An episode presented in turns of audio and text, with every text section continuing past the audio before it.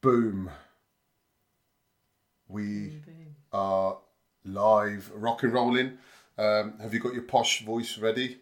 Always. Okay, that's good. That is really good. I talk like this all the time. Yeah. I was brought up in Luton, I'd have you know. Okay, it's quite funny because I've actually, the only time I really talk to you is on here. It's so true. Yeah. You don't actually know what my real voice is. No. That's really funny. And again, people are like, you need to talk about yourselves and all that sort of stuff. So, yeah, slowly, good things come to those who wait. Yeah, slowly we'll let it all out. Yeah, and then we'll... Don't want to scare anyone off just yet. Yeah, exactly.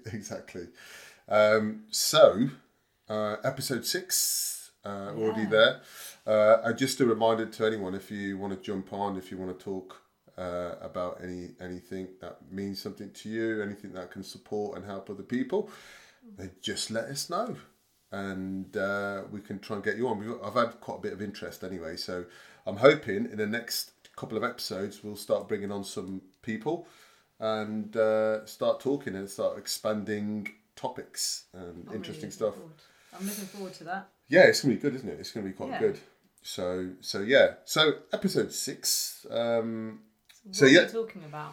Well, last week was pretty fucking deep, wasn't it? Going into discrimination, and I was it actually got me thinking quite a lot about what we were talking about, and I had quite a few takeaways actually. Just sort of thinking about like your experience and stuff, because some of the stuff that you've experienced, it's the first time where I've actually gone into quite a bit of detail with someone who's had those experiences, like the mixture of two cultures and all that sort of stuff, which I find absolutely fascinating. And some of your takeaways.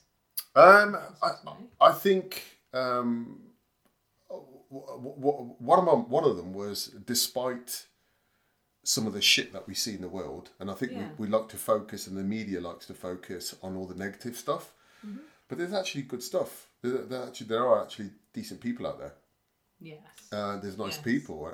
And I think, and maybe this is what we should be doing as well, where we should be sort of highlighting all the good stuff that goes on, rather than just focusing on all the bad stuff. So 100% racism, for example, is there. Discrimination is there. Sexism, transgenderism or transphobia. Sorry, I'm getting my isms and stuff mixed up again. I was just thinking. Yeah. But it's all there, but at the same time, there are people that support those causes as well. And there are people that are not racist and not transphobic and not sexist and stuff. Yeah. So I think it's trying to get that balance and just trying to make sure that we have, sort of both sides of the story. And I think we sort of did that justice last week, because we did just talk about, we live in England and people call us names and it's really bad. Mm-hmm. We sort of went on and sort of discussed our personal sort of experiences as well. Yeah. And one of the things that really got me thinking as well, I started thinking a bit deep actually, but how you exactly was just around, we were talking about certain, for example, our backgrounds. Yeah. We've come from a certain background, whether it's, it could be Sikh, could be Christian, blah, blah, blah. Yeah. And we were talking about some quite specifics as well. When you mentioned the going into the Sikh temple and there were leaflets and stuff, talking about mixed marriages. And then it got me thinking about something that you said earlier on that podcast around the actual religion being really loving and open to all. Yeah. However, you've got this side of it, which is sort of segregating people, saying you shouldn't really do this and you shouldn't really do that. Yeah. And then I thought about it in a sort of a holistic way. And I thought about the UK. Yeah. So in the UK, you have Christianity, which is probably the most prominent religion, wouldn't you agree? In the UK. Yeah. But then you also have the culture. Yes. The English culture. So the English culture and the actual religion Is there a is there a microwave going on or something? Is that like in the background? No. Oh, okay. This time nothing's. Hold on. Let me take these headphones and just check. No, the sound of the laptop. Oh, okay. Don't worry about it. Oh, you need to get yourself an upgrade. So feel free to donate.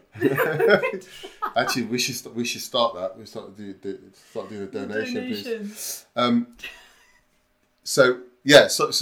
When I was thinking about it from a perspective of England, you have the English culture. Yes. But the culture is not exactly. It's not the same as Christianity. They're two different things. Yes, that's true. So when I was thinking about what you were saying about what you experienced, it got me thinking about it's probably not the religion, but it's the actual culture. Yes. So and I agree with that. I would definitely say they're two different things. Yeah. So when we start seeing in the news around, when you see someone get arrested for a crime and it's like, you know, a Muslim guy gets done for this, a Sikh guy gets done for that, and it's like, well, okay, you know, they might have committed a crime, but like, what the fuck has religion got to do with it? Yeah. Just because they're born into it. A lot of it's cultural, and one of the takeaways I had was, it's so easy for us to put things into a box, and we put people into boxes. And I think we sort of touched upon it last week around how we just, it's done so easily. We do generalize. Yes. I did it today. I felt really bad. So a patient came in, and I usually see this patient, but I didn't see him. The other optician saw him. So he comes out and then he's like, oh, I've been doing this, that, the other. And then he started showing pictures on his phone, and a cake comes up, like just a normal cake, and like it's been baked at home. Okay. And he goes, oh, that's my daughter's cake. And I was like, oh, that's nice. And someone's saying, oh, it's Red Devil, yeah. And he goes, yeah, so I made that. And I without thinking, without like... stopping myself, and I was properly shocked, and it came out really loud, and I went, you made that? Like a man isn't allowed to bake. Oh, nice. And I was like, oh my god. And it was very poignant that I totally put it in a box. So what ism is that then? Sexism, isn't it? Cookism. Bakeism, yeah. Well, how bad is that? How bad is that? I couldn't that. I couldn't bring that one back. No, I think that's... literally came from within. Because, and then I just thought about it afterwards, and I thought, yeah, why can't a man bake? But it wasn't typically what I thought when I think of someone baking. It's not a 55-year-old man who's... You know, the image he has is not who I was thinking would be baking. Yes. So, hands up, I totally was very prejudiced and sexist today. That's quite shocking. I'm just trying to think. I'm just trying to think if I've had any of those moments in the past week, and I don't think I have. No, you're a saint. I've been relatively unracist and unsexist and untransphobic this week, so I'm really proud of myself. I've been prejudiced as hell. Yeah, I felt so bad, and I thought, how do I even get out of this? I can't. Anyway. Yeah. So generalization. I think I think it's something to learn, and I think especially going on what we were talking about last week. You know, you have to be careful not to put situations and people into boxes, and you know, this is a religious thing, or this is a sex or gender thing. It's a combination of a whole load of things, isn't it? So yeah, and a lot of the time it is, as they would say, it's a few people that perhaps are in that religion that may be doing a certain thing. Yeah, that brings bad, bad press to it. Exactly. But again, just going back to my other point is just around you've got a few people that may be twisting things a little bit. Yeah, but there's a whole load of people that are really really decent people as well. Yes. You know what I mean? And I think you're right, we should concentrate on that as well. Yeah. Because it's a shame. Why is that not, celebrated? and put forward, rather than, it's so easy to complain, isn't it? Oh, no, that's it, and, you know... It's so easy to bash people. Yeah. But what are the things you talked about last week, and I think I'd like to focus on it a bit more, because I found it quite interesting. We didn't really touch upon it, and it was the whole thing around sexism and how things are different for men and women. Mm-hmm. Maybe the question is, are they different? And it's just to explore that a little bit more. So I'll put it to you then. Do you think it's different? Yeah, 100%. Yeah, same. Yeah, it is. Same. 100% it's different. It is. And in so many different areas as well. Like, you know, from sports to education to workplace to home to cultural life. In every area, I could see differences. How is it different in education? I don't know. I read it somewhere. What do you know? Basically, I went on the... I've been looking at TED Talks and stuff about sexism. Mm. And there's a lady on there that started saying about... the reason I got that from... She put out... She had three things happen to her in a certain week about where her gender made a difference, that she was... Like, similar to perhaps what I've done to that man today. Mm. And so she put a website together and said, I want to know about everyone else's experiences.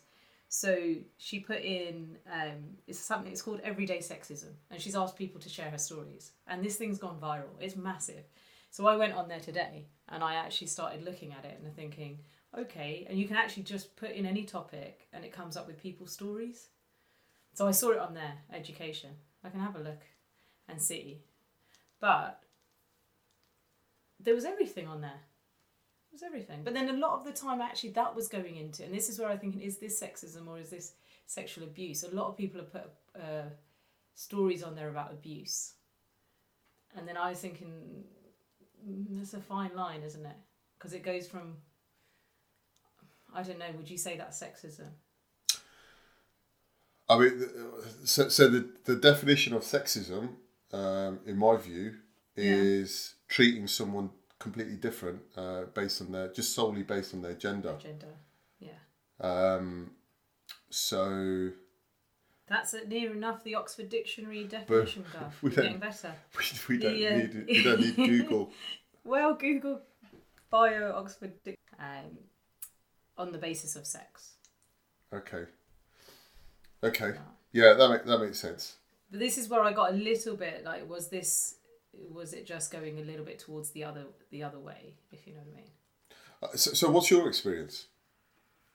Of sexism, of gender inequality. Yeah. Actually, I'd like to call it gender inequality. Yeah. Okay. See, I don't want to keep bashing the way I was brought up. I feel like there's a theme going on in every podcast we've done. But I massively saw it growing up. So if we start with growing up, I was the youngest. I was the girl, and I was thinking about it because I knew this was coming up, and about the differences that I could see, say, just with me and my brothers. Up until probably about 6 or 7, I don't know if I really was aware of any, but it was soon as I started maybe I was about 7 or 8, and then suddenly I wasn't allowed to go to the parties. My brothers were. I found that there were certain things they were allowed to do, the freedom that came with being a boy compared to being a girl. And even subtle things, and this would be a cultural thing, you know, women are in the kitchen cooking, men are sitting, talking and being served their food. Women would be the ones making the food. Sure. You know, and that's what I saw growing up. I saw that. Yeah. As well. Yeah. But it's interesting over the years that every layer of control that there was, like now I can't. I think it's different if you choose to do it, but if you are forced to do it, I can't stand that. I can't stand when someone expects it from you. But then when you were younger, I would argue, were you forced to do it, or was it like a? Were you conditioned to do it? That's an interesting one. When you're very young, well, actually, what do you mean by conditioned? So conditioned, the way I see it is if you're brought up in a certain whatever culture, right? Could be whatever in the world. Yeah. And you're brought up. And from a young age, you're told, you know, women should be doing the cooking and cleaning. Yeah. Because you don't know any better, that becomes your norm. Yeah. So as you grow older, so no one's threatening them saying you must do that. It's just like, you just that's what you do. You know, you're definitely brought up like that. You're definitely in that circumstance. I was definitely brought up with that expectation that whether they initially, yes, but then I would say as a teenager, when you start to want to go and do other stuff and you're brought back in like, no, you're going to be over there. Ah, okay. It turned into, it kind of turns into a little bit of control and told, and force, and, but it was the done thing. It was everywhere you go. You know, if you go to someone's house, it was the same thing. The women, it was really unusual if you were going to go somewhere and the man's serving. That would be like. And the women were sitting there, that would be almost embarrassment. It would be shame. It would be, you know, there's no respect there type thing. How's that different to nowadays? I think for a lot of people it's not different. And I say that, I would like to think it's completely different, but my social circle and everything has changed. But I don't think it has changed that much, to be fair. So if I just go back, and I'm trying to play devil's advocate here.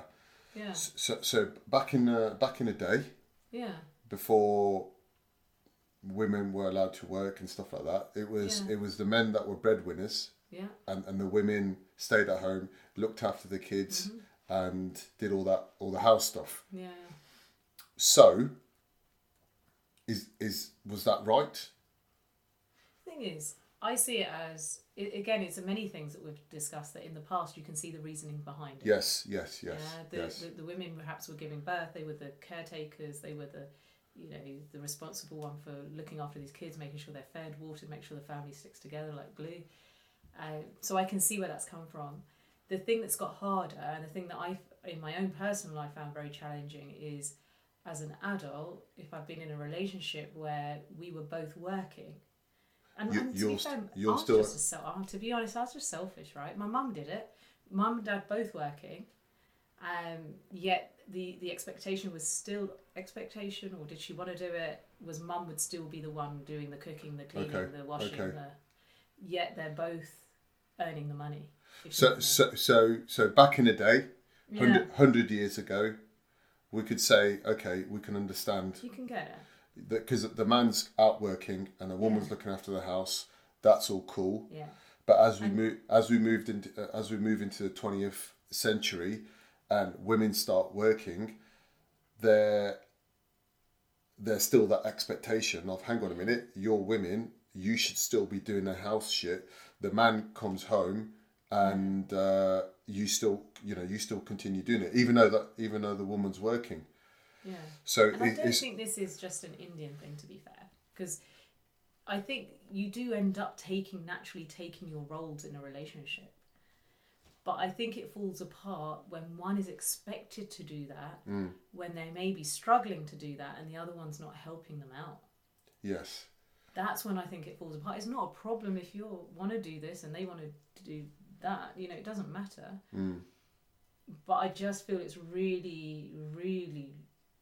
Personally for me, and I don't know whether I'm just scarred from this from when I was younger, but if I'm now in a relationship where someone is expecting it of me and we've both been at work and then they're just going to sit there and say, serve me my food, woman. I'm like, oh, come on. Having said that, if I choose to do it, it's different. You know, because there'll be times where I want to do that. I just don't like being, maybe that's my own. Okay. But there's definitely an expectation there, though, isn't there? For some people, that the women they still do all their household chores as well as, you know, if they're in a role, they're doing a job, they still have to do that. So what would you say to someone in that situation then? What advice would you give? What would you? I got disowned. Do you want my advice? So in what particular situation? If somebody is in a situation where they're being controlled to do that stuff, Well, they're in a situation where they're in a relationship where man and woman are working, but the expectation is on the woman to do all the household stuff. Well, I suppose it comes down to, are you happy in that relationship doing that? Because there's no problem if you are. Mm. But if you're not, there's got to be some massive communication stuff going on. Right. And don't you think that takes both people to want to make that relationship work, to listen to each other? Definitely. And actually say, okay, you know what, I could do this, you could do that. Yeah. It's the communicate. For me, I would say you've got to be able to communicate. Mm. And also, I think actually, on some level, it would really be about understanding why the other one wants you to do that. That's a really good point, yeah. Because if I do go back to a certain time when I was with somebody and I felt very frustrated because they wanted to be served. They wanted to be served their food. Mm. And they'd been... I came in really late. They'd been at home for a few hours and it was kind of like, whoa, hold on. The food was made. You didn't want to just get up and get it. No, I expect you to serve me the food. And so this, from my point of view, was triggering everything within me that I fought to try so hard to break free of, that the BS bullshit that I grew up with, of that being controlled, being, you know, so it's firing me on every challenge there. Mm. But then when I took the time to try and really work out, because then they're getting upset if you don't give it to them and do that, all the rest of it. But then when I took the time to try and find out, it was they felt loved. That's what they saw love as, is if a person who they're with were cared enough that they would get the food and give it to them. So it sounds like they're conditioned in a certain way. Yeah, and it was both of our expectations. You know, and I think you could probably, if you could get through to the real root cause of what does that give you, how does that make you happier, what does that, how is it serving you, it would be amazing. But you have to really dig deep to really try and understand what the other one, and communication on both sides again. But that's a really good point there. I really like that. It's sort of understanding the reason why. Yeah. Why do you, if I'm a woman, why do you expect me to do the cooking and cleaning if you're at home? Yeah. What is it that it's giving you if I'm doing that? That's actually a really good point. So do you feel that you're not loved if I haven't done that? Sure. And on some level it was, whether it was somebody in their past that was doing that for them and that's how they displayed their love for them. Yeah. You know? Yeah. Maybe a mother figure, maybe a past relationship, I don't know. I guess I've been quite lucky in that respect. Yeah. Because probably all women just serve you. Oh, yeah, that's been so lucky. So standard. That's absolutely standard. So because my parents both worked. Yeah. If my mum wasn't at home, then my dad he would have had to cook for us. Okay. So he did. He did cook for us. So yeah. I never really saw it where my mum was doing everything and my dad just came home and did nothing. So, to be fair, he did do that. But like I said, if you've got loads of people coming around, relatives coming around and friends coming around and stuff, it would be my mum and my sister serving, and that would just be automatic. Yeah. But then again, but then I have been told for me to serve as well, though. So very good. Yes. I have so much respect for your parents. So I did do it. No, but it wasn't all the time. I'm saying it wasn't all the time. But so basically, if my sisters weren't there or something, then it'd be like, oi, serve, and then you do it. Don't you remember? And this is very much taking it down an Indian culture way. That I remember going to weddings when we were younger. And it was the days where you would just put crisp packets on the table type thing. Yeah. And it was always the boys of the family. Yeah, the Walker's crisp would go on the table, but it was always the boys in the family that would serve the food out. Yes. When there was those types of events. Yeah. But why was that? I don't know. It's interesting, isn't it? Because actually, that was role reversal. Yeah, that is role reversal. That's right. Yeah. But another one that I found really the difference in cultures. Was so when I was very much conditioned sometimes forced, whatever it was, that if you had to make tea for somebody, that you're going to go and make tea, like if dad wanted tea or someone's going to, the girl would go and do that kind of stuff. And when I then married into the white culture, and I ended up living with my in-laws for about three months, and at one point I got up and I was like, oh, do you want a cup of tea? And bless them, they nearly fell off their chair. I made them a cup of tea, brought it in, and they're like, oh my goodness, you didn't have to do that, that's wonderful, you're amazing, you're this. And I was thinking, the difference in cultures is just, in people maybe it's not the whole culture, but the difference, like, I knew that if I'd been in a relationship before with somebody, you would be expected that you would be doing that. There's no thankful about it. Ah. And in this way, they weren't expecting it at all as something that you should be doing.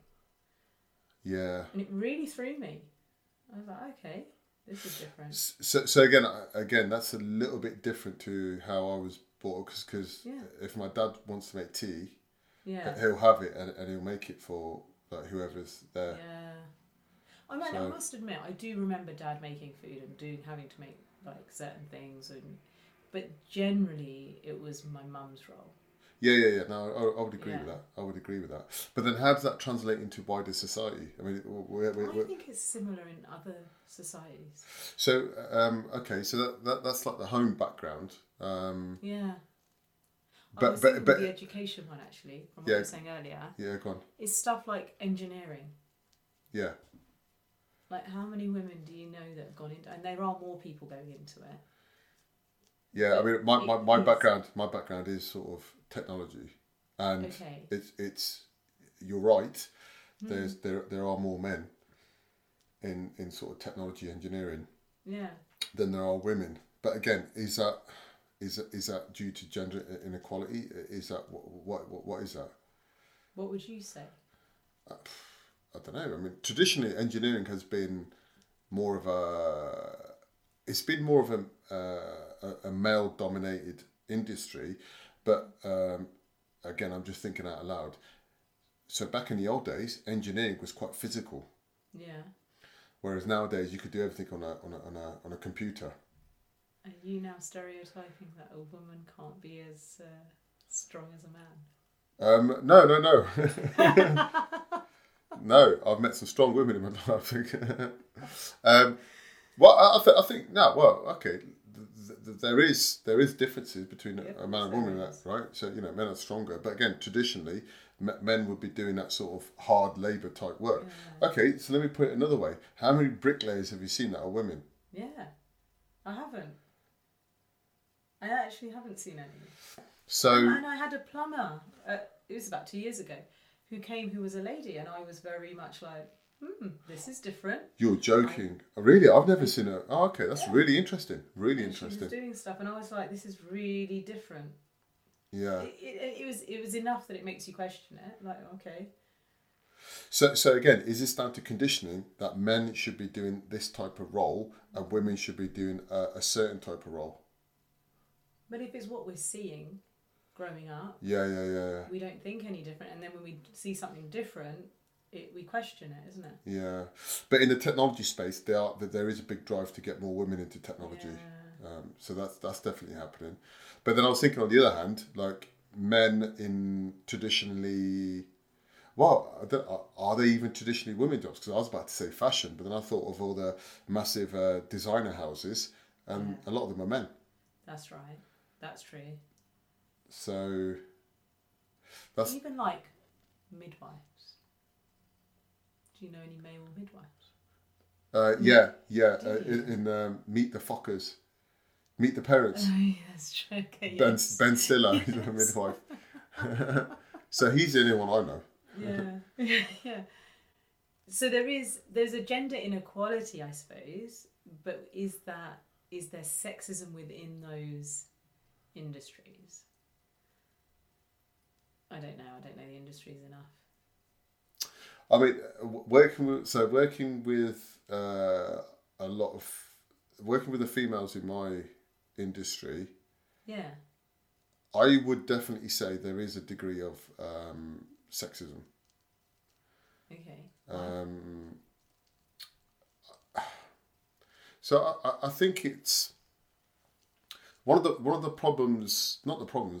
thing I have seen, and I'm going to be totally transparent, is how men see women. Okay. So for example, if I was going to walk, maybe this does happen, but a lot of men would objectify women to see them as objects. Okay. And that goes on a lot of the comments and stuff that they make. Yeah. So from that perspective, when you're putting someone in that box where they're just objects, and obviously you're not going to have that much respect for them. Does that make sense? Do you want to give us an example? An example would be I'm just going back. So one of my previous roles, say someone comes over, a female comes over and just says, mm-hmm. Just comes over to your desk, has a chat to you. As soon as she walks off, you'll have some of the guys and stuff like, "Oh, that's a bit of all right, isn't it?" Mm. And it's just like what, yeah. And then if you're not seeing them that way, you just see them as someone you work with and a colleague and all that sort of stuff. Then it just becomes it becomes really uncomfortable. Yeah. It becomes very uncomfortable. I think that kind of jesting in the workplace is very uncomfortable. And it is a challenge of how do you deal with that as well. Have you experienced that? Yeah, but I think you can actually use it to exactly... It's going to sound awful as well, but I can see sometimes it's actually worked in my advantage as well. Okay. Because I've seen it where certain managers maybe... they almost get a name for being like... pervert. Yeah, okay, let's just go with that word. I was trying to work it out in a different way. No, yeah. That's what they are. But basically, they'll go for anything. And if she's got a short skirt on and she's got her boobs out, they'll get everything, they'll get this, that, the other.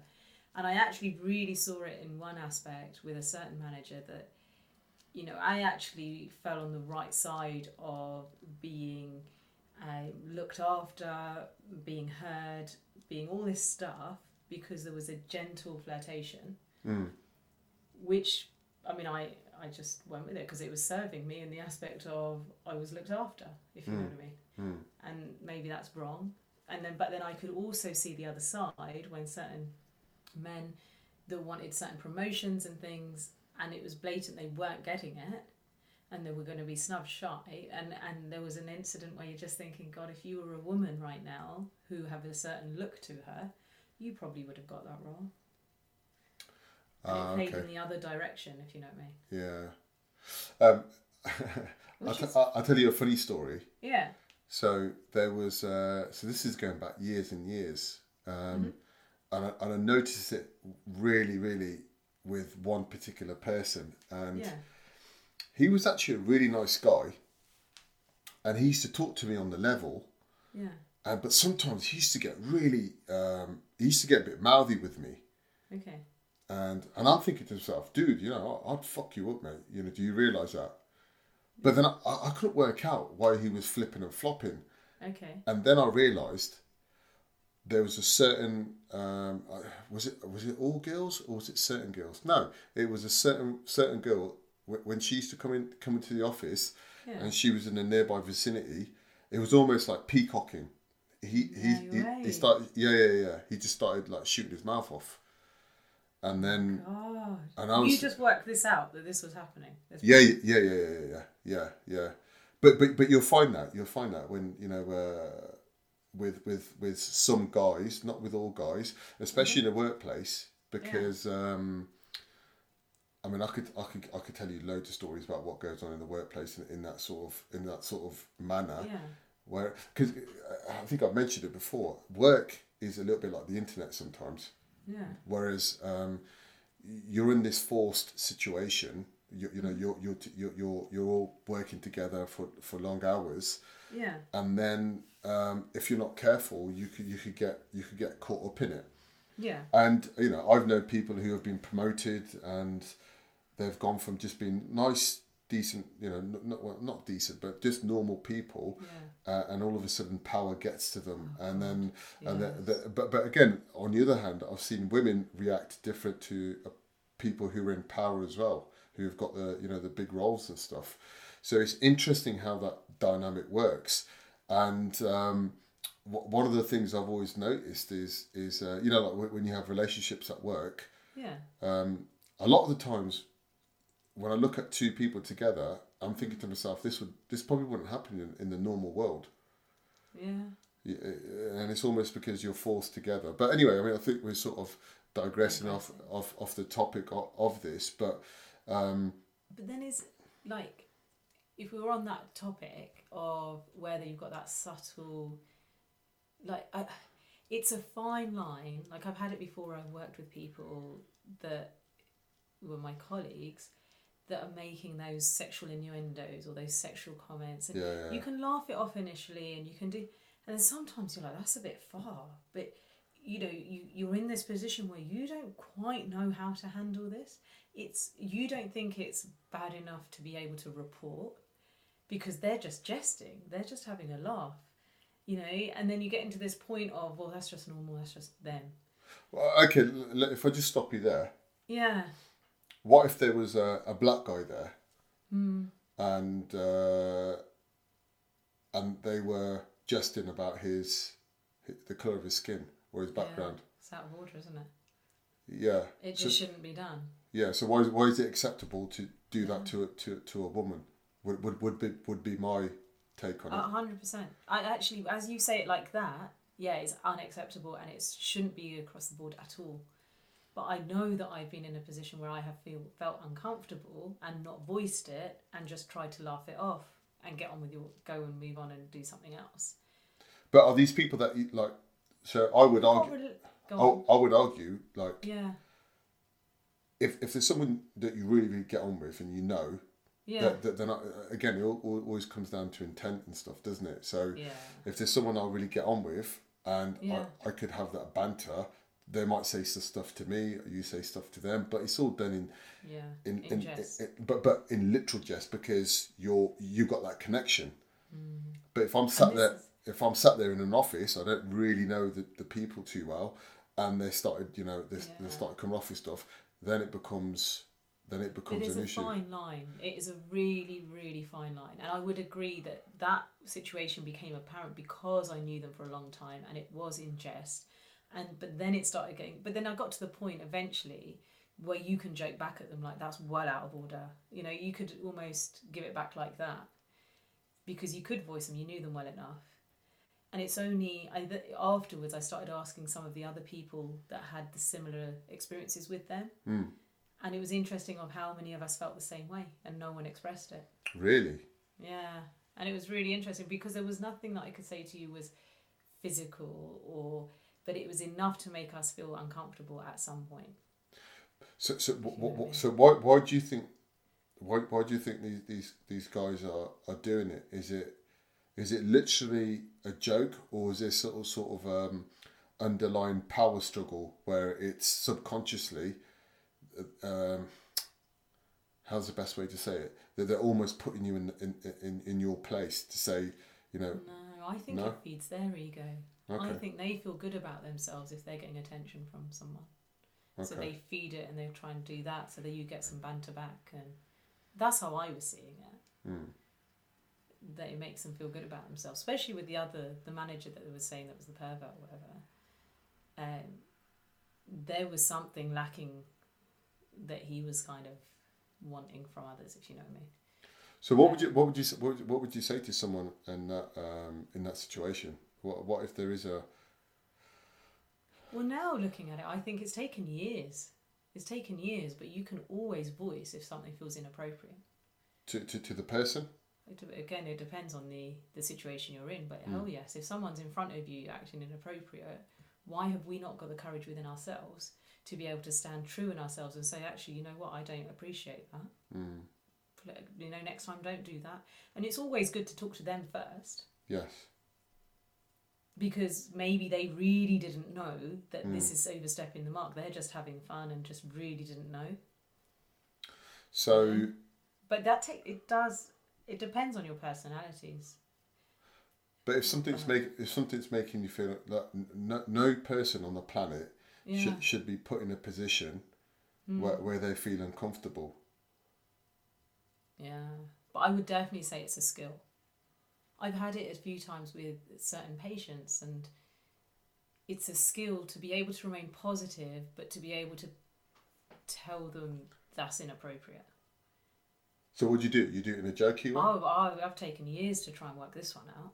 In the past, because you're only there for a certain amount of time, you just laugh it off, yeah, whatever, get out, as soon as you can get out.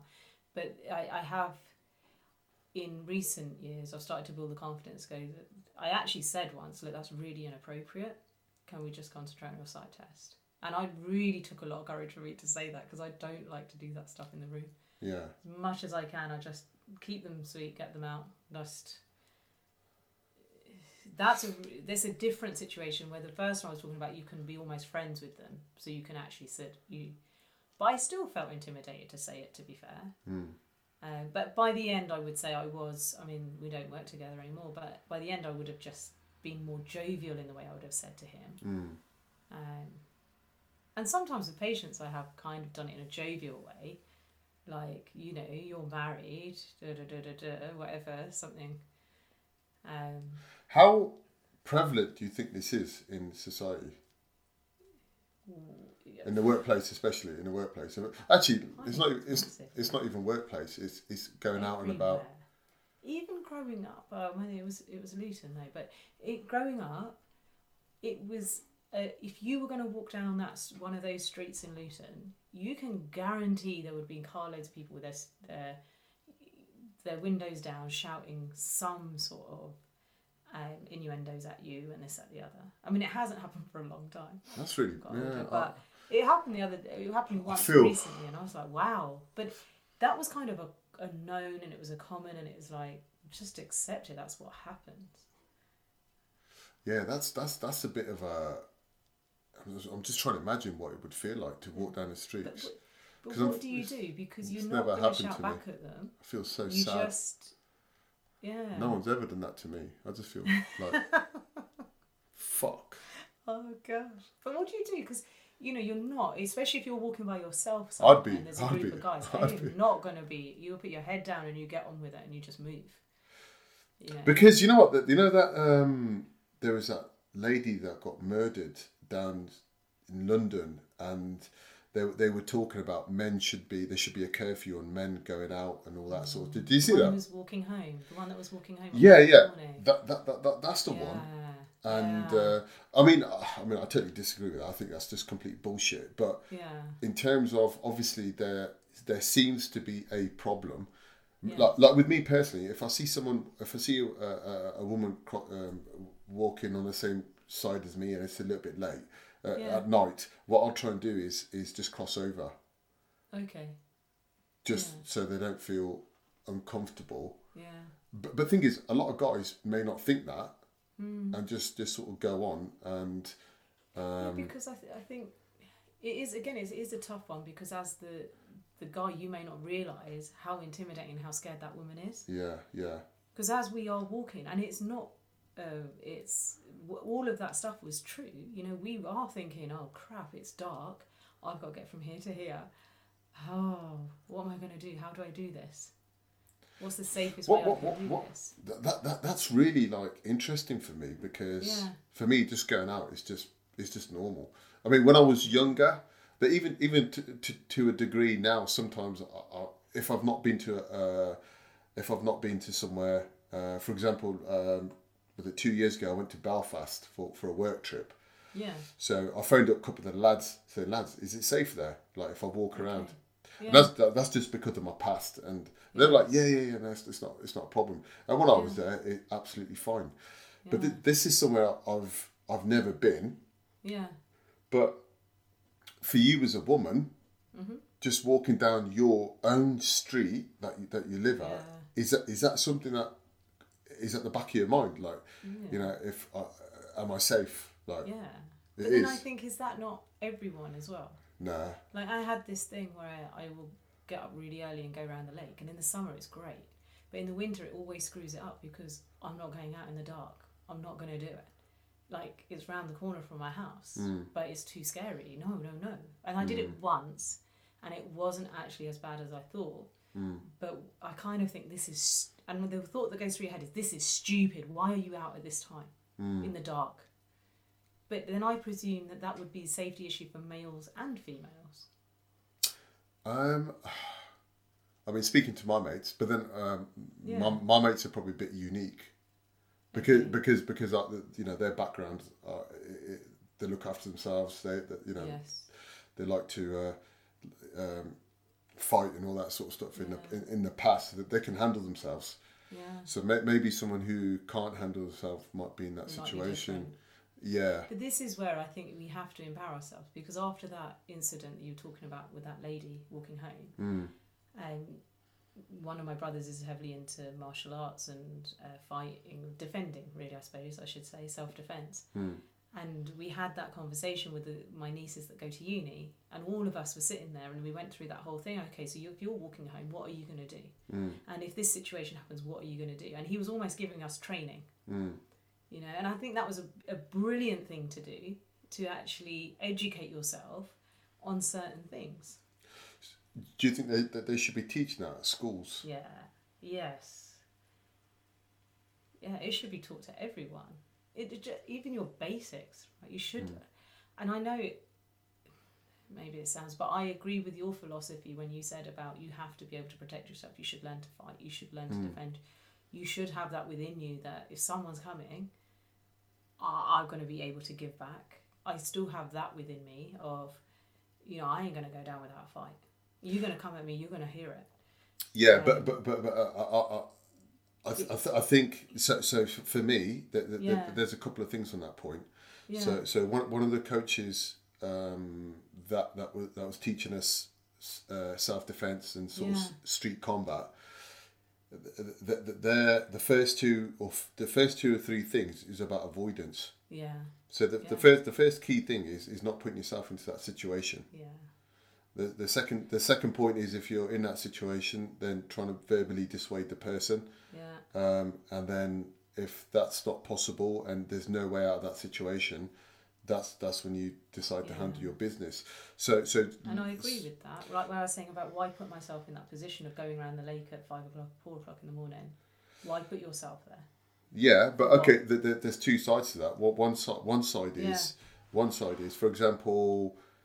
And when I used to do the doors, and seeing some of this, seeing the state of some of people, men and women, leaving the club, and you know, some of them might be walking home, some might be getting into taxis or whatever.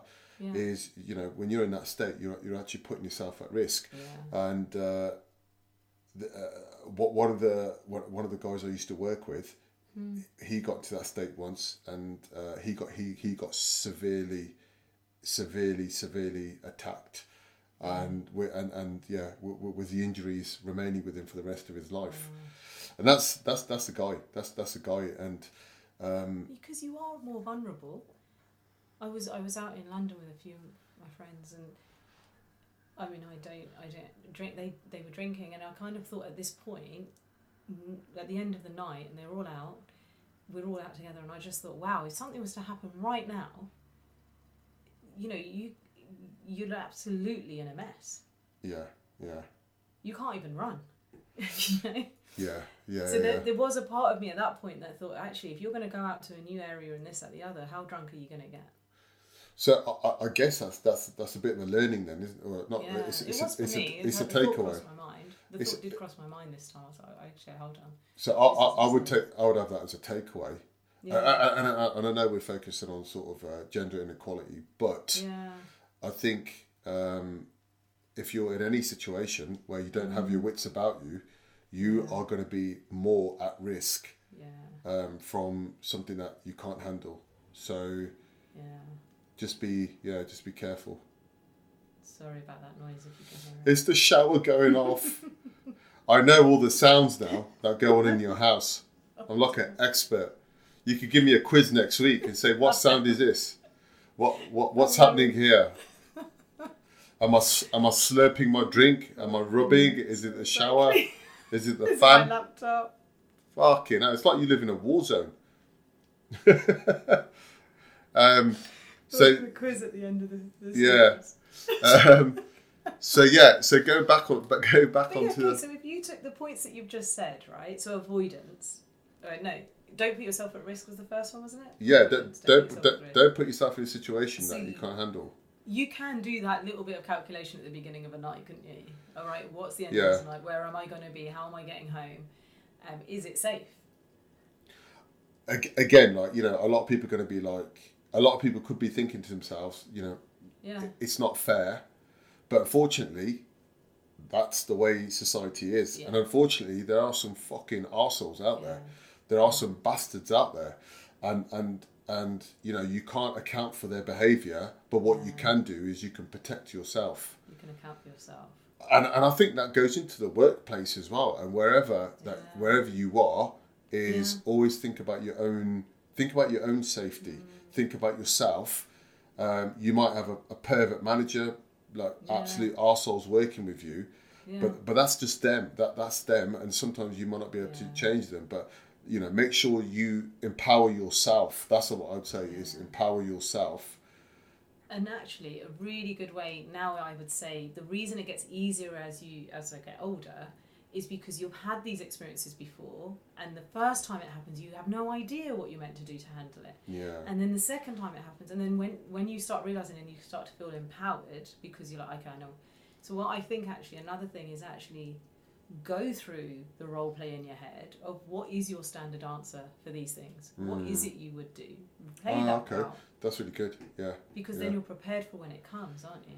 Yeah. So if anyone's listening and they need some role play partners, I know quite a few perverts, so I'll send them your way, and then they can chat to you about shit. And we practice. And practice. That's a really perfect. Good. But that's a really good shout. That is because I think that comes into preparation as well. Be prepared for stuff. And do you know what? It's really sad that we're actually talking about this. The fact that you have to put yourself in that situation, but again, it's like when I was learning to drive a car. I can't remember who told me. Was it my dad? Was it my driving instructor? He said you need to drive like everyone around you is a fucking dickhead. Yeah. Right. So it's called defensive driving, right? Okay. If there's a car in front of you, don't drive up right bumper to bumper. Because he might do something stupid and you're going to crash into him. So when you're driving, make sure you've got your wits about you. So one of the main facts about driving is you're more likely to have an accident 1 mile around your house. Yeah. Because your awareness is just because you're so comfortable, your awareness is down, and that's when you start having problems. So. When you're out and about, I think it's really, really important to have your wits about you all the time. And it is a shame, isn't it, that we have to be like that? 100%, yeah. But prevention is so much better than cure. Yes. Yeah, and you'd rather have that conversation about how I potentially prevented a situation from occurring, rather than I'm in therapy now because this happened to me. Yes. So I think that's. Yeah, that's quite key, that. Yeah, it just takes one incident and it screws your life. But the thing is, you got to look at it. There's some real medieval fucking cavemen out there, Yeah. And when you see a woman who's dressed where they might have bits showing, right? They've got their legs out, they've got their tits out. Yeah. All good, right? And then for a lot of guys, it's like, you know what? They're asking for it. They're asking for it, right? And look, I'm going to be totally honest. If I was a woman, I'd have everything hanging out. Why? Because what would that achieve for you? Because I'm proud of my body. I want to feel good about myself. And when I go out now, as soon as the sun comes out, I'm taking my clothes off. I don't give a fuck. I'm happy. Yeah. I'm happy with myself. So I'm just going with my mentality that I have now. As a man, I would take my clothes off, and then. But it doesn't mean that I'm asking for anything. I'm just comfortable in myself. I like to feel good about myself. So if a woman is in that same sort of mindset, then she's asking for it. Apparently. Yeah. I mean, the amount of people that will say, yeah, well, you know, if someone gets like, raped or something, well, what were they wearing? What were they doing? What were they... The fuck is that got to do with anything? Exactly. But it's interesting, because I would actually say if I look at a woman who's got all of, like, everything hanging out, like everything... Yeah. And this is pure judgmental. Yeah. This is not... Like, I've never seen it from that point of view, that they love their body, they're comfortable in their skin and they're showing it. Sometimes I will look at them and think, are you feeling insecure about yourself that you need to do that to feel better about yourself? Are you trying to say I'm insecure? Not yourself. Not yourself. Because I've never thought of it about the other way. But there's going to be people who work hard on their body and... You know, they've got amazing reasons, and I can see that they would have it out for that reason. Yeah, but hang on a minute. Hang on. Hold that thought. Yeah. But the reason they might be training is because of insecurities. Yes, that's true. So the result of that body is because they are insecure. Yeah. So am I insecure? Maybe I am a bit. Maybe I'm a bit insecure. Yeah. And I feel the need to show up. Because sometimes I won't do that stuff. Yeah. But even that, actually, that was a bit of conditioning as well, that don't show your arms, don't show your, you know, and it was really strange, like, to wear a vest top or put a skirt on because of the upbringing that I had. Mm. And it's still a little bit in me that I'm like, oh, if I'm going to be around a certain, like, elder, whatever, I'm not going to do that stuff. But that's more respect, I think, for them. Yeah, but that happens through into my, like, I've kind of almost forced myself to sometimes wear a sleeveless top because I'm like, you know, try and force myself to get out of that thinking. I think most workplaces should allow sleeveless tops. That's what I think, for blokes as well. For blokes. Yeah, man. There's that control though, isn't it? When even a lot of places aren't allowed, even for women. Yeah. Yeah. But that's quite an interesting topic, that whole thing with clothing and stuff, and what's respectable and what's not respectable. Mm. But then again, if I was with my parents and I'm watching TV and I'm watching a music video and you've got someone on with bra and panties, I'm going to be embarrassed. I would be. It is, isn't it? Yeah, yeah. But then the hypocrisy of it, I don't know. It's almost, I'm glad it's changing. Because I can see it within my family, what I've said to you, like, I remember specifically, it was about 2 summers ago, it was an annual, like, trip out to Kew Gardens, boiling hot, and I was sitting there thinking, right, I'm going to wear a sleeveless top. But I knew my mum's going to be there, my dad's going to be there, you know, but also the younger generation, my nieces and stuff are going to be there. And then in the end, I thought, you know what, forget it, I'm just going to put a T-shirt on. So I had this whole thing in my head of, shall I not, even about shorts, shall I wear shorts, shall I wear it, whatever. I rock up and my nieces, they're like, got the shortest tops on, they got the shortest skirts on, they got everything. And I'm looking at them going, why have I got a T-shirt on? You know, because the grandparents, I didn't see them say anything to the grandkids. But I still had it. No one's telling me anything. This voice is going on in my own head, you know. That's your problem. It is. And that's why I say it's interesting that where it is my issue. Because I was like, wow, why have I not got the guts to do it at my age? And the kids are already thinking it's fine, it's normal. They don't even think twice about it. Which I'm so glad that they don't have that. But would you be comfortable with your... Well, are they your nieces? Yeah. Did you say? Yeah. So would you be comfortable with them going out with all their, with everything, like, whether... Well, I've kind of seen it now. So I have seen them, and you're okay, like, with it? Pictures of them when they're going out and stuff. And you're okay with it? To be fair, they're not wearing string, like, you know, they've still got... But they're still showing a lot more skin than I would ever have had confidence to. Okay.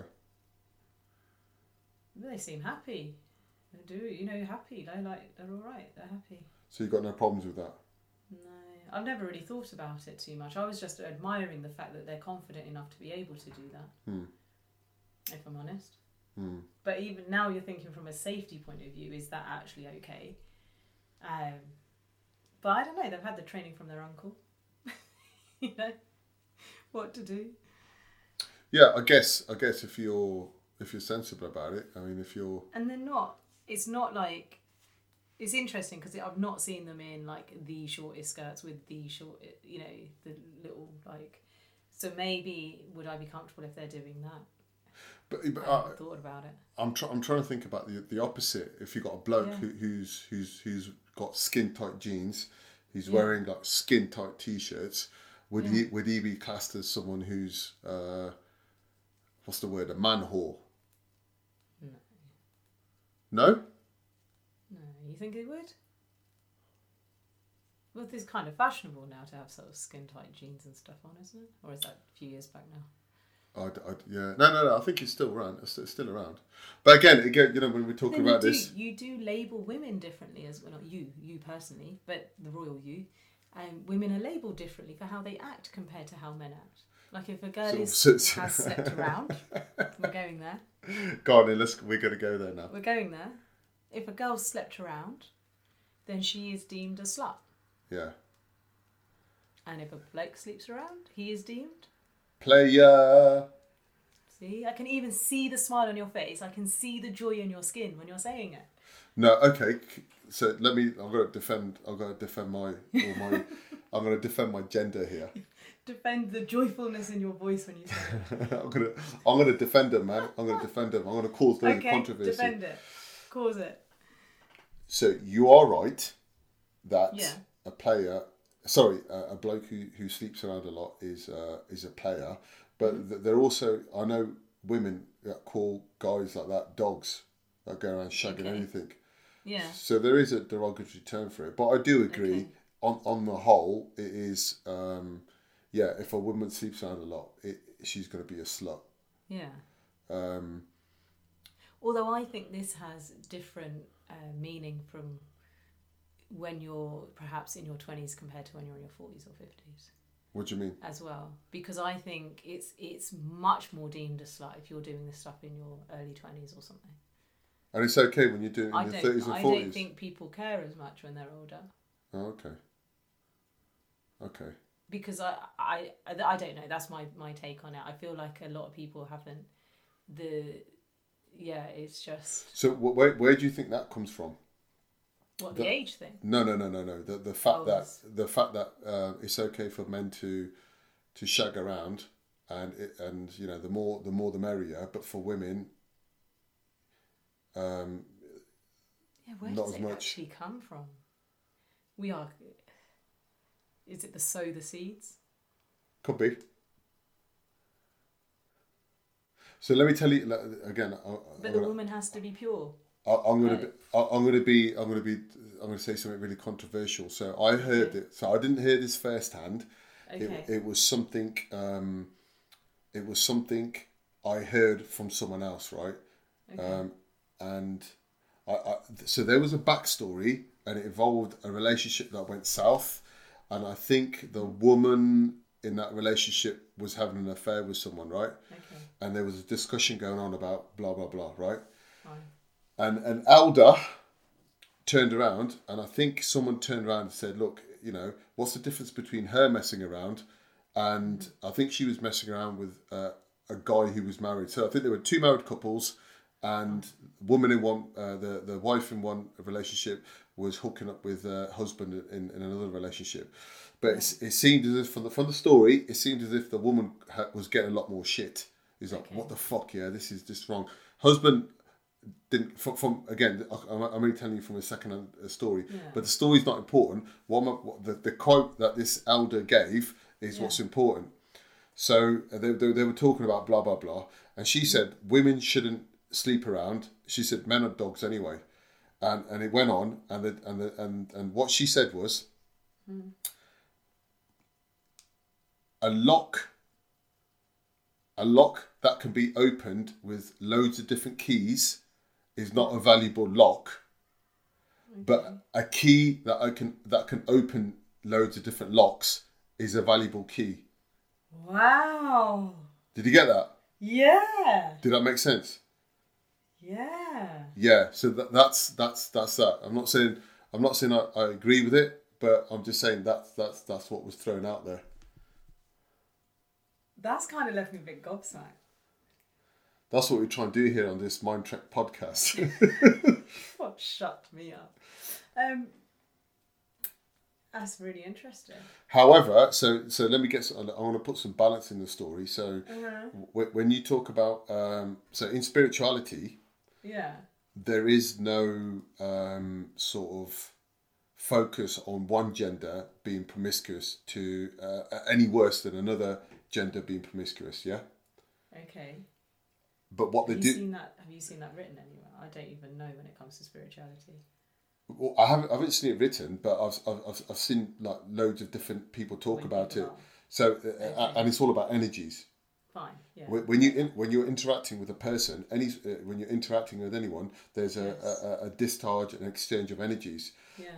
When you're sleeping with someone, that exchange of energy is a lot deeper.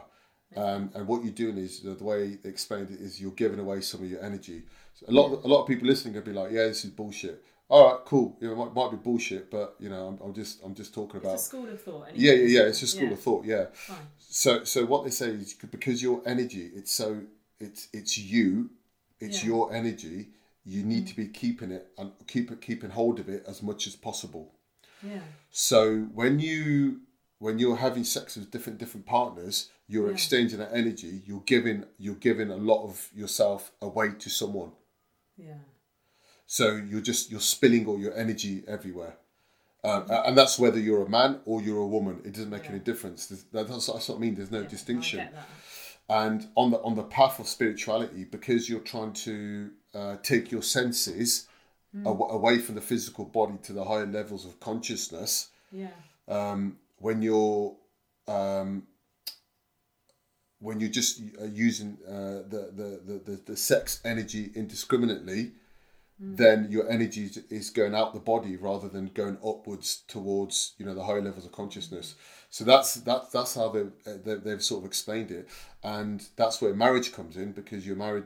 You're married to one partner. You're with one partner, and because you're with that one partner, you've got that link to that one partner, which theoretically should stop you from just using your sex energy indiscriminately. So that's what I've sort of read upon in that respect. So from a spiritual point of view, like I said, it doesn't make a difference. But how it's got to women sleeping with loads of different guys are slags. They're labelled differently. Yeah, they're labelled differently. So that's where I'm not really sure. Again, like we were talking about at the start of the podcast, is it culture versus spirituality, stroke religion, and all that sort of stuff? Because I don't think it's any religion's really sort of separated women in terms of they shouldn't do this, but men should do this. You know what I mean? There isn't. That's got to be culture. Yeah, I think that's culture. Society around us, isn't it? But is that control? Is that a control of women? Women shouldn't be doing this. Women should be at home, and then men should be out sowing their oats. That's the thing, isn't it? That's sowing their oats and stuff, yeah. But then I come back to, why is someone doing that? They're obviously getting something from going from one partner to another. They'll either look or there may be slightly different reasons. Yeah. But again, it's try not to digress too much, but again, when it comes to gender inequality, whether you're a male or a female, you'll be doing that for any number of reasons, won't you? But it's the fact that you're labelled differently for doing it. Yeah. Is the point. That's a massive inequality. You're massively different. Yeah, yeah. Has it changed? Is it changing? That used to be worse. The interesting thing is, is it's like this empowerment. There's this whole thing to empower women. Yeah. So when you go onto Instagram, you see, it's really funny. I find it absolutely hilarious. You got these Instagram models, like they're taking a picture, seductive, tongues out, tits out, everything, arse out, and underneath they've got some motivational fucking comment. Like, oh my God, today is today, tomorrow is tomorrow. Do it, some bullshit like that, right? Okay. And it's like, listen, anyone following you, they're not following you for your fucking motivational comments. They're following you because of your of you as an object, right? So the question I've got for you then is that empowering women, or is it objectifying women? Wow, are they using it for their own benefit? Really, aren't they? They're using that to get their followers, or they're using it to. There's one that I stopped following her because it was doing my head in. She had a story, I can't remember what the story was, which is why I started following her. But then, literally, I mean, she's a bit more of a curvaceous woman. Yeah. But she'd be putting pretty much naked. It wasn't quite naked. Oh, really? She was up of herself all the time to say, like, embrace your female body. This is how she used to be really skinny, and then she's like got more curvaceous. And I was like, I really don't want to look at your naked body on my... I just don't want to see it. I took it off in the end, but I thought, this is... Send me an Instagram and I'll do some research. What on earth? You want... You did say... Okay. What are they trying to achieve? But the people that are following that is because they want to see her naked. Yeah. So really? my question is that empowerment or what is that? Because some women are like, look, be proud of yourself. It's like I was saying before. That's what she's trying to do. Be proud of... That's the message she gives with it. Right. I don't personally think you have to get naked to give that image. Okay, you're right. But I guess if you look on Instagram and you looked at how many followers people have and how many of those are naked. Looking, yeah. If they're better looking and they've got a fantastic physique with the boobs out and the rest of it, yeah, they're going to get more followers. Yeah. You're going to get all those random... Oh, it's going to sound so stereotypical and racist. But, I'm going to say it anyway. But. Go on. You always... they're going to have a lot of people... there seems to be a lot of people that seem to be from India that want to just... Hello, hi, hello, hi. You are, and you are beautiful. You're beautiful. Come on, listen. And it was more when I was doing the network marketing stuff because we were on social media and they encourage you to connect with everyone and anyone. So you get all these randoms in your inbox. And even the girls that I was working with, one of them says, I've got a picture of me, my husband and my kids. And they're still hello, hi in my inbox. You're beautiful. Can we and I just think... What, Indians? They are, yeah. Typically they are from India. And then it seems that way. Okay, so that's a key takeaway from today's episode is people from India are perverts. There's a small group. There's probably very much positive people out there as well. But they are just relentless. And then they start, as soon as if they have got into your inbox, they'll just start randomly trying to call you. What are you doing? Who are you? Anyway, I cleared that out.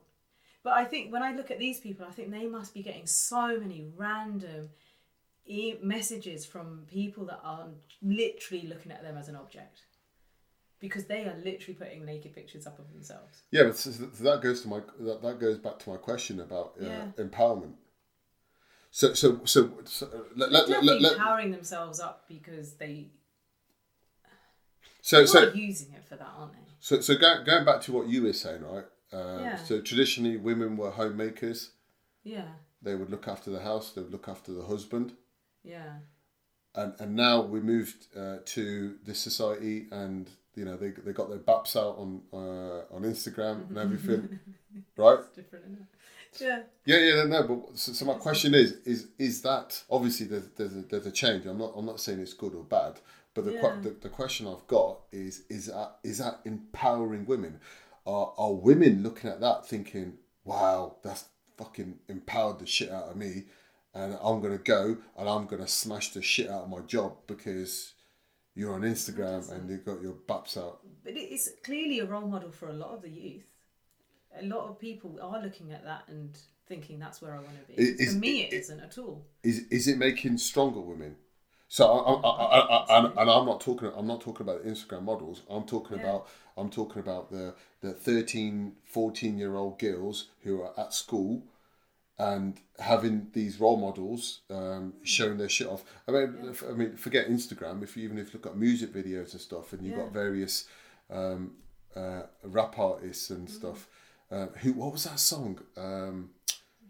There was the Stallion and WAP, the WAP song. Oh, okay, yes. I can't remember the song. Yeah. I would have sang it, yeah. Oh, so that. Yes. Is that empowering women? Because obviously she's talking about how much she enjoys copulation, right? And do you know what I mean? And like, but I think it's a dangerous game if 13, 14-year-olds are watching this and thinking that is my role model.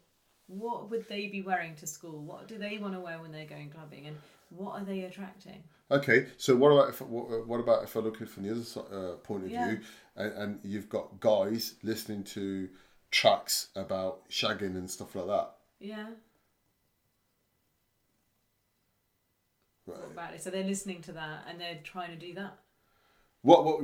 Yeah. I mean, we're talking about empowering female, like female artists talking about sex and sort of taking back that stigma that women, it's okay for women to enjoy sex and have sex and stuff, yeah. Yeah. But from the other side, where you've got blokes listening to songs about women and the same sort of stuff, what I'm trying to say is, like you were saying, 13, 14-year-old girls listening to that, for example, the WAP song. But then, what about the guys listening to all that other shit? Isn't it?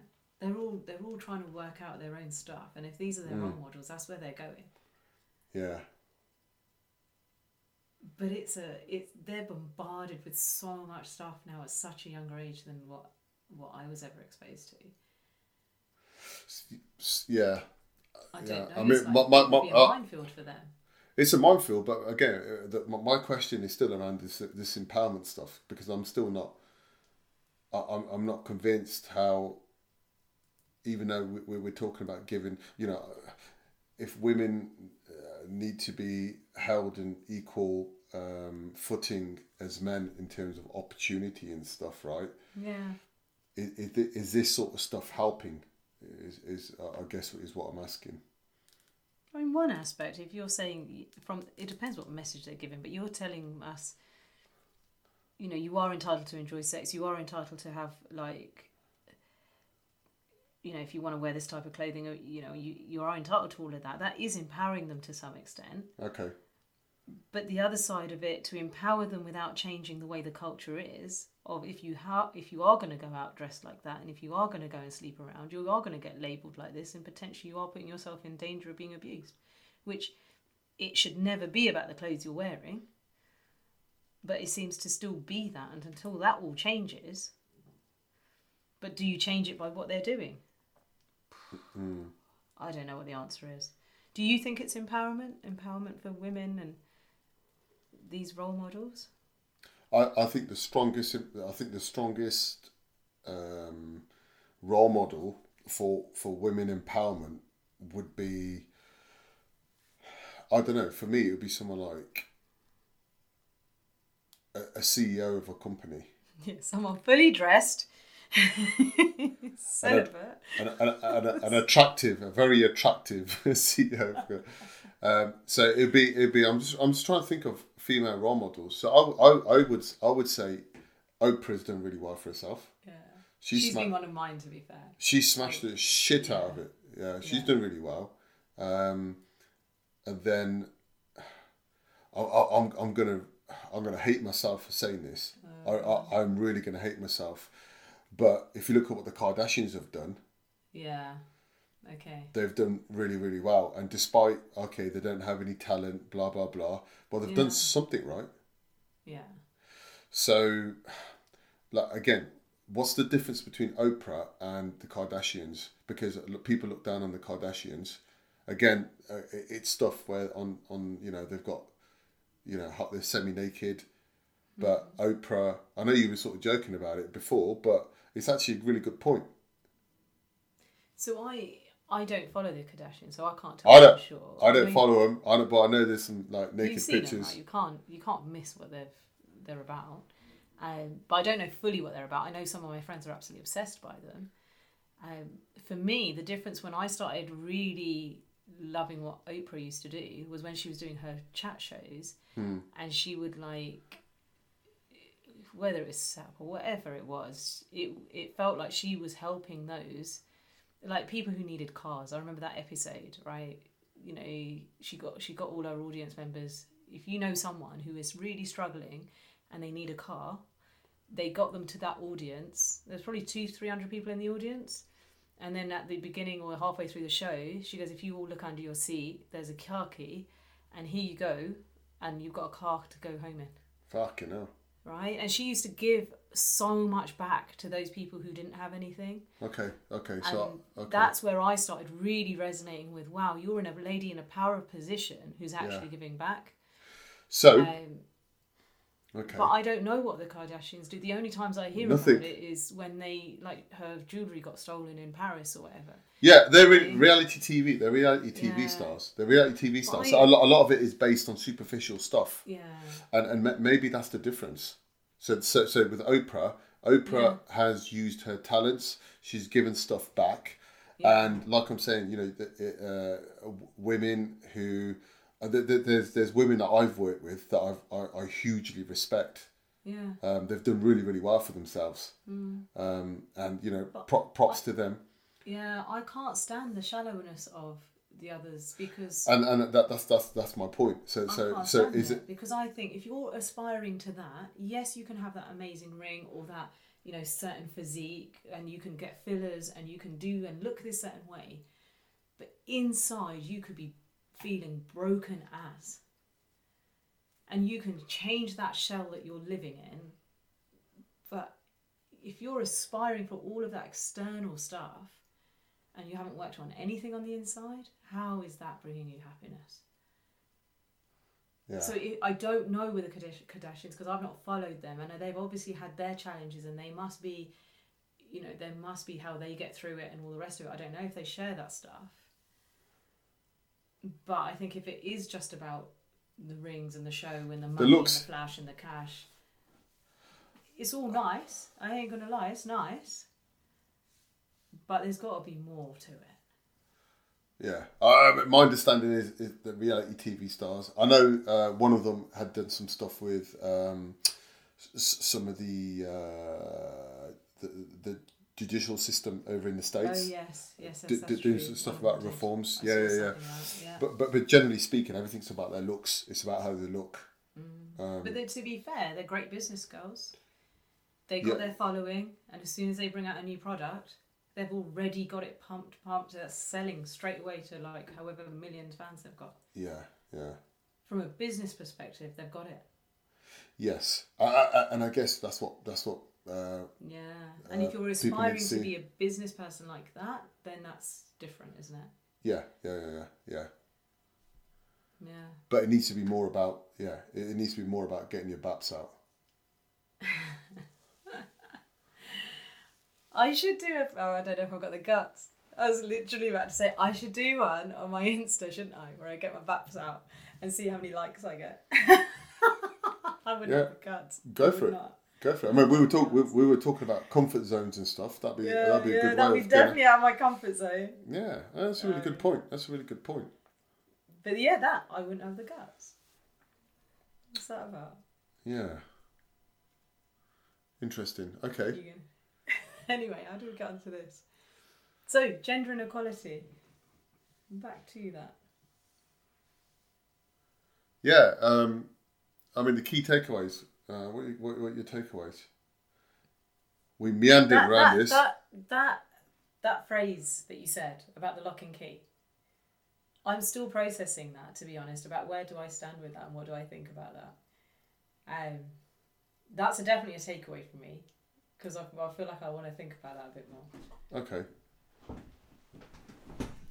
Because is that just a twist on words? Like, I can see what she's saying. But is it just twisting on words so it justifies their thinking, if you know what I mean? But again, one way of looking at it, yes, it could be. It could be a twist on words, and it could be a twist on words to put women in, to hold them in some sort of...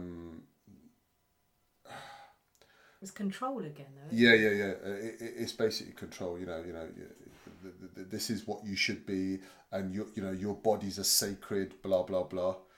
But again, but I agree with what you said though. But so is a man's body. Yeah, and that's my point. Yeah. If you're doing that for satisfaction, whatever you're doing, there are reasons behind that, and it really isn't that you're a slapper and you're not a slapper. There's other stuff going on. Yeah. That's a really good point. Yeah, I mean, if you're someone who's just sleeping around loads, it's why you're doing it. Yeah, there's other stuff going on. Yeah. And they really probably do not need, like, even if that person was cheating with that person, there's other stuff going on for them. 100%. But again, going back to your point, we're just quick to judge, aren't we? That's the first thing that comes to your mind. Straight away, it's, this is a bad person, this person's doing this, this girl is like this, this person's like this. Which is something we shouldn't do. It's quite an interesting topic, actually. It's going to be quite a lot to think about. The other thing that I massively will take away, actually, is the avoiding risk and preparation. If I know that something's coming up, it's so easy to get into your day-to-day and to forget the dangers that are out there. And let's get real, there is differences. We haven't solved it yet. There is differences. So even if it is just that little thought of, how am I getting home? What is it? In what state? What am I going to wear? What am I doing? Just have the thought, even just to acknowledge. And if you want to wear something more revealing, then do it. But also have the thing of just be prepared at what risk are you taking. Sure. This is for me. What takeaway? Maybe I would think about more, because I'm getting really complacent as well, actually, in the aspect of if I'm going out, I don't think about it too much anymore. I just get in the car and go. But maybe just being a little bit more aware of what are you doing and what risks are you taking. So I definitely would take that away. Yeah, that's quite a good one. So I'm trying to think as well. I'll probably start wearing a lot more short skirts, I think, when I'm going out. Just show off my body. I know. I mean, it's really interesting on some of the things you were saying, and I think from a perspective of a woman, I think, again, for me, I think it's probably just been a bit more conscious about the impact of how I come across and not making people uncomfortable. I don't think I do, but again, I think it's probably something I just need to be doubly mindful of. I suppose even just to be mindful if you are jesting in a flirtatious way. Is that person okay with it? Yeah, definitely. Even just to be conscious of that. Yes. And that can work both ways. Yeah. Women are just as bad at being, and women get away with it more if they're being flirtatious towards a man. Yes, yeah, that's true. Because it's less sexually threatening, they get away with it more. Yeah, it's never happened to me. I feel really sad. All this shit's going on, and I'm not like, yeah. But the guys you work with, like most patients come out going, "Oh, he's lovely. Oh, he's this, that, the other. Oh, he's," and I kind of think now, and I've only literally thought about it now. But is that not the same thing in a different way? It may be, but going back to your point, it's probably more. If a woman is flirting with a guy or making comments, it's a very good chance that he's not going to feel threatened in any way, shape or form. Yeah. But if the shoe's on the other foot and the bloke is making the comments towards a woman, then I could see that happening. So So I think there might be a little bit of a difference. It might not be it might not be fair, but I can see the reason why. So I guess you do have to be very, very careful. But then again, I think it's down to respect as well. Yeah, when you chat to someone, rather than just seeing them as objects, you want to see them as human beings, don't you? Yeah. So having that thought of, oh my God, this person, I want to do A, B, and C you're sort of seeing them as objects. Yeah. Which again, I think. Yeah, I mean that's definitely from the sexual side of things. Yeah, 100%. But even the stereotypical ones of like women can't drive and all that kind of stuff. Yeah. Everyone just accepts that as the standard joke now, doesn't it? Like, But that's actually a gender inequality that everyone goes on about. Yeah, I'm not seeing the stats on that. That's hard to actually say, but it's true though, isn't it? No. Because I do remember they did something on it, but I can't remember what the outcome was. Yeah, I can't remember what the outcome was. But again, I've sat with guys in a car and they're fucking shit. Yeah. Absolute shite drivers. But again, like going back to that point I was making earlier, you know, the vast majority of accidents happen a mile from your house because you switch off. And that's not anything to do with being a man or a woman. That's just being a human being. You're just more comfortable. So that makes me think of like most like sexual stuff, like abuse that happens is also within, like you're saying, a mile of your house, or it probably is within your family or within your extended family, isn't it? They say it's people you know. Yeah, people you know. Yeah. And it kind of gives me the same analogy of, okay, you're probably more on guard when you're out there, but are you still on guard when you're around people you know, because you let your guards down? Yes. Tough one. Well, the thing is, a lot of people don't have a choice either. Yeah. If it's your family, yes, you don't have a choice. And sometimes you're just subjected to shit that you can't do nothing about. You can't run away. You can't do nothing. You're just there. That's tough. So that's a little bit different, I would say. And actually, coming back full circle, what we were talking about at the beginning when I said like, when I was growing up and then suddenly I wasn't allowed to go to these parties or I wasn't allowed to go out more. Now as an adult looking back at that, I can very much see it from, at the time I was like, how the boys are allowed to do it, the girls are not, we're all suppressed, blah de blah.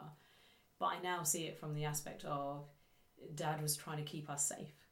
And there is more risk of, for him, when he does the risk assessment, there's more risk of you potentially getting attacked or you getting hurt or whatever. Yeah. If I send you out, or rather, if the guys go out, it's different. So I can see where it would have come from in my mum and dad's psyche or thinking, if you know what I mean. True. But I think, But if you look at the stats, if you're a bloke, if you're a young guy, you're probably more likely to get attacked. They were more likely to get into fights. Yeah, exactly. I'm sure they were. Exactly. But I can see it from his point of view, from a traditional sense. Yeah. You know, but it was to the extreme. Yeah. You know, it's when anything goes to the extreme, it's ridiculous. Yeah. Oh, yeah, and I agree with that. I definitely agree with that. It's about the balance. It's getting the balance, having a think. But I think from both sides, I think it's really important to call it out. You know, if you're getting shit, if people are at work and saying stuff, I think it's important to call it out. I do think it's important to call it out. I don't think anyone should put up with it. And again, this is about your own sort of your own self-esteem. Yeah, it takes guts to be able to call it out. Someone saying it, and I know it's really easy. I know it's easy just to say, if someone says something to you, just call it out and blah blah blah. Yeah. I know it's tough, but again, it's all at the day when you go to sleep at night. I think the most important thing is are you able to sleep at night to say, I handled that situation in a way that I wanted to, rather than just thinking about it. Oh my God, I can't believe he said that to me. Yeah. You know, it's that sort of stuff. Sometimes you're just avoiding it, aren't you? You're just like, I'll just get away and I just don't want to deal with it. So I'll just try and avoid that person. I'll just go this way into work or that way round to that person, if you know what I mean. But I mean if you can avoid it, if you can avoid it and you're never going to see that person again, then fair enough. Yeah. But if you're seeing the person on a daily basis and they're making remarks and blah, blah, blah, then, in some way. But then the hard one is when you are a teenager and it's your parents. That's just part and parcel of growing up. Yeah, just get new parents. Just upgrade, get new parents. That's what I did. But then a lot of time it's that's what you did. I've got a white version. You've got some white parents, man. That's wicked. But again, I do think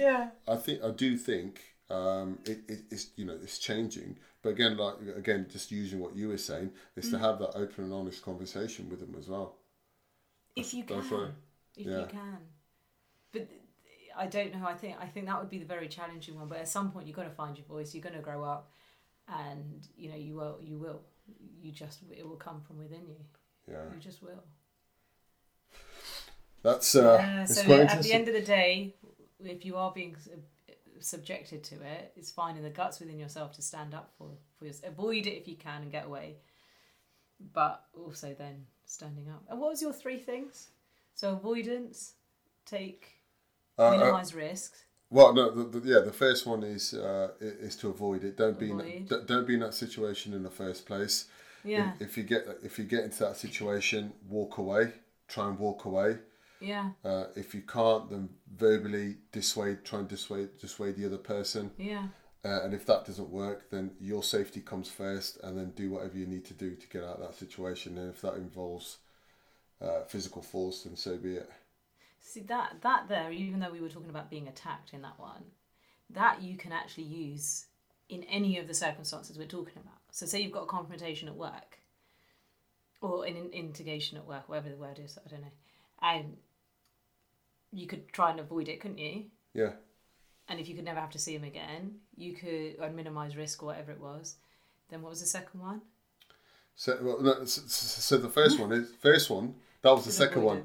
Okay. No, well, I wouldn't say avoidance. The first one is not putting yourself into a situation. In any so sort if you could do that at work, then that's good. Fine. The second one is the avoidance is trying to actually avoid the conflict. Okay. Right. So not putting yourself in that position, avoid the conflict. Yeah. Maybe stand up for yourself at that point as well. Well, because it's not violence. Yeah, I mean, avoidance could be someone comes over and says, "You know what, dickhead," and rather than rising to it, you're just like, "Yeah, fuck it. You know what? I'm never going to see you again. Who gives a fuck?" Yeah. You know what I mean? So that's sort of avoidance is to defuse the situation, basically. Just defuse it, right? If you can, and if it's right to do so. Yeah. And the day if someone grabs your ass, you know, that's a little bit different, and but it's going to be quite hard. That's gone into the third territory where they've gone over. I don't know. If someone grabbed your ass and you forget the third one, you just go straight to the fourth one and fucking smash them. Yeah. The third one then is your verbal dissuasion is you're in that sort of potential conflict situation, and what you're trying to do is you're trying to reason, you're trying to and trying to get yourself into a situation where you need to get yourself out. So it's a lot more involved in stage two, and the fourth one is just the violence, fucking smash them. So this could be taken to any situation. It's not just someone's coming about to attack you. Someone's even attacking you, but like even if you go to the parent situation, I can imagine. Right? Well, that's the thing. I can imagine doing that in a leadership course. Right, first, what you want to do, don't put yourself in that situation. Yeah. That'd be lovely. I'd be amazing if you could do that at work. And then smash the shit out of them. Yeah. Oh, I don't know. But yeah, I think that's the biggest takeaway. Definitely take the first three. The violence part is only if your personal safety is at risk. Yeah. If you're having an argument with your parents, or you're having an argument at work, that's probably unless you legitimately your personal safety is impacted. Yeah, that is a different story. Yeah. If someone pulls a knife on you, you run. Yeah. Well, you've got to get good at running. This is where you got to get fit. It comes back to fitness, doesn't it? Yeah, exactly. You got to get fit. You got to get strong. You got to start making sure you got stamina. Get good at running. That's the other takeaway. Run. Yeah. Cool. Well, hopefully. All right. I know we don't. I don't think we had much answers, but it was quite a really good discussion. Actually, it was a very interesting discussion. And there's definitely. Right.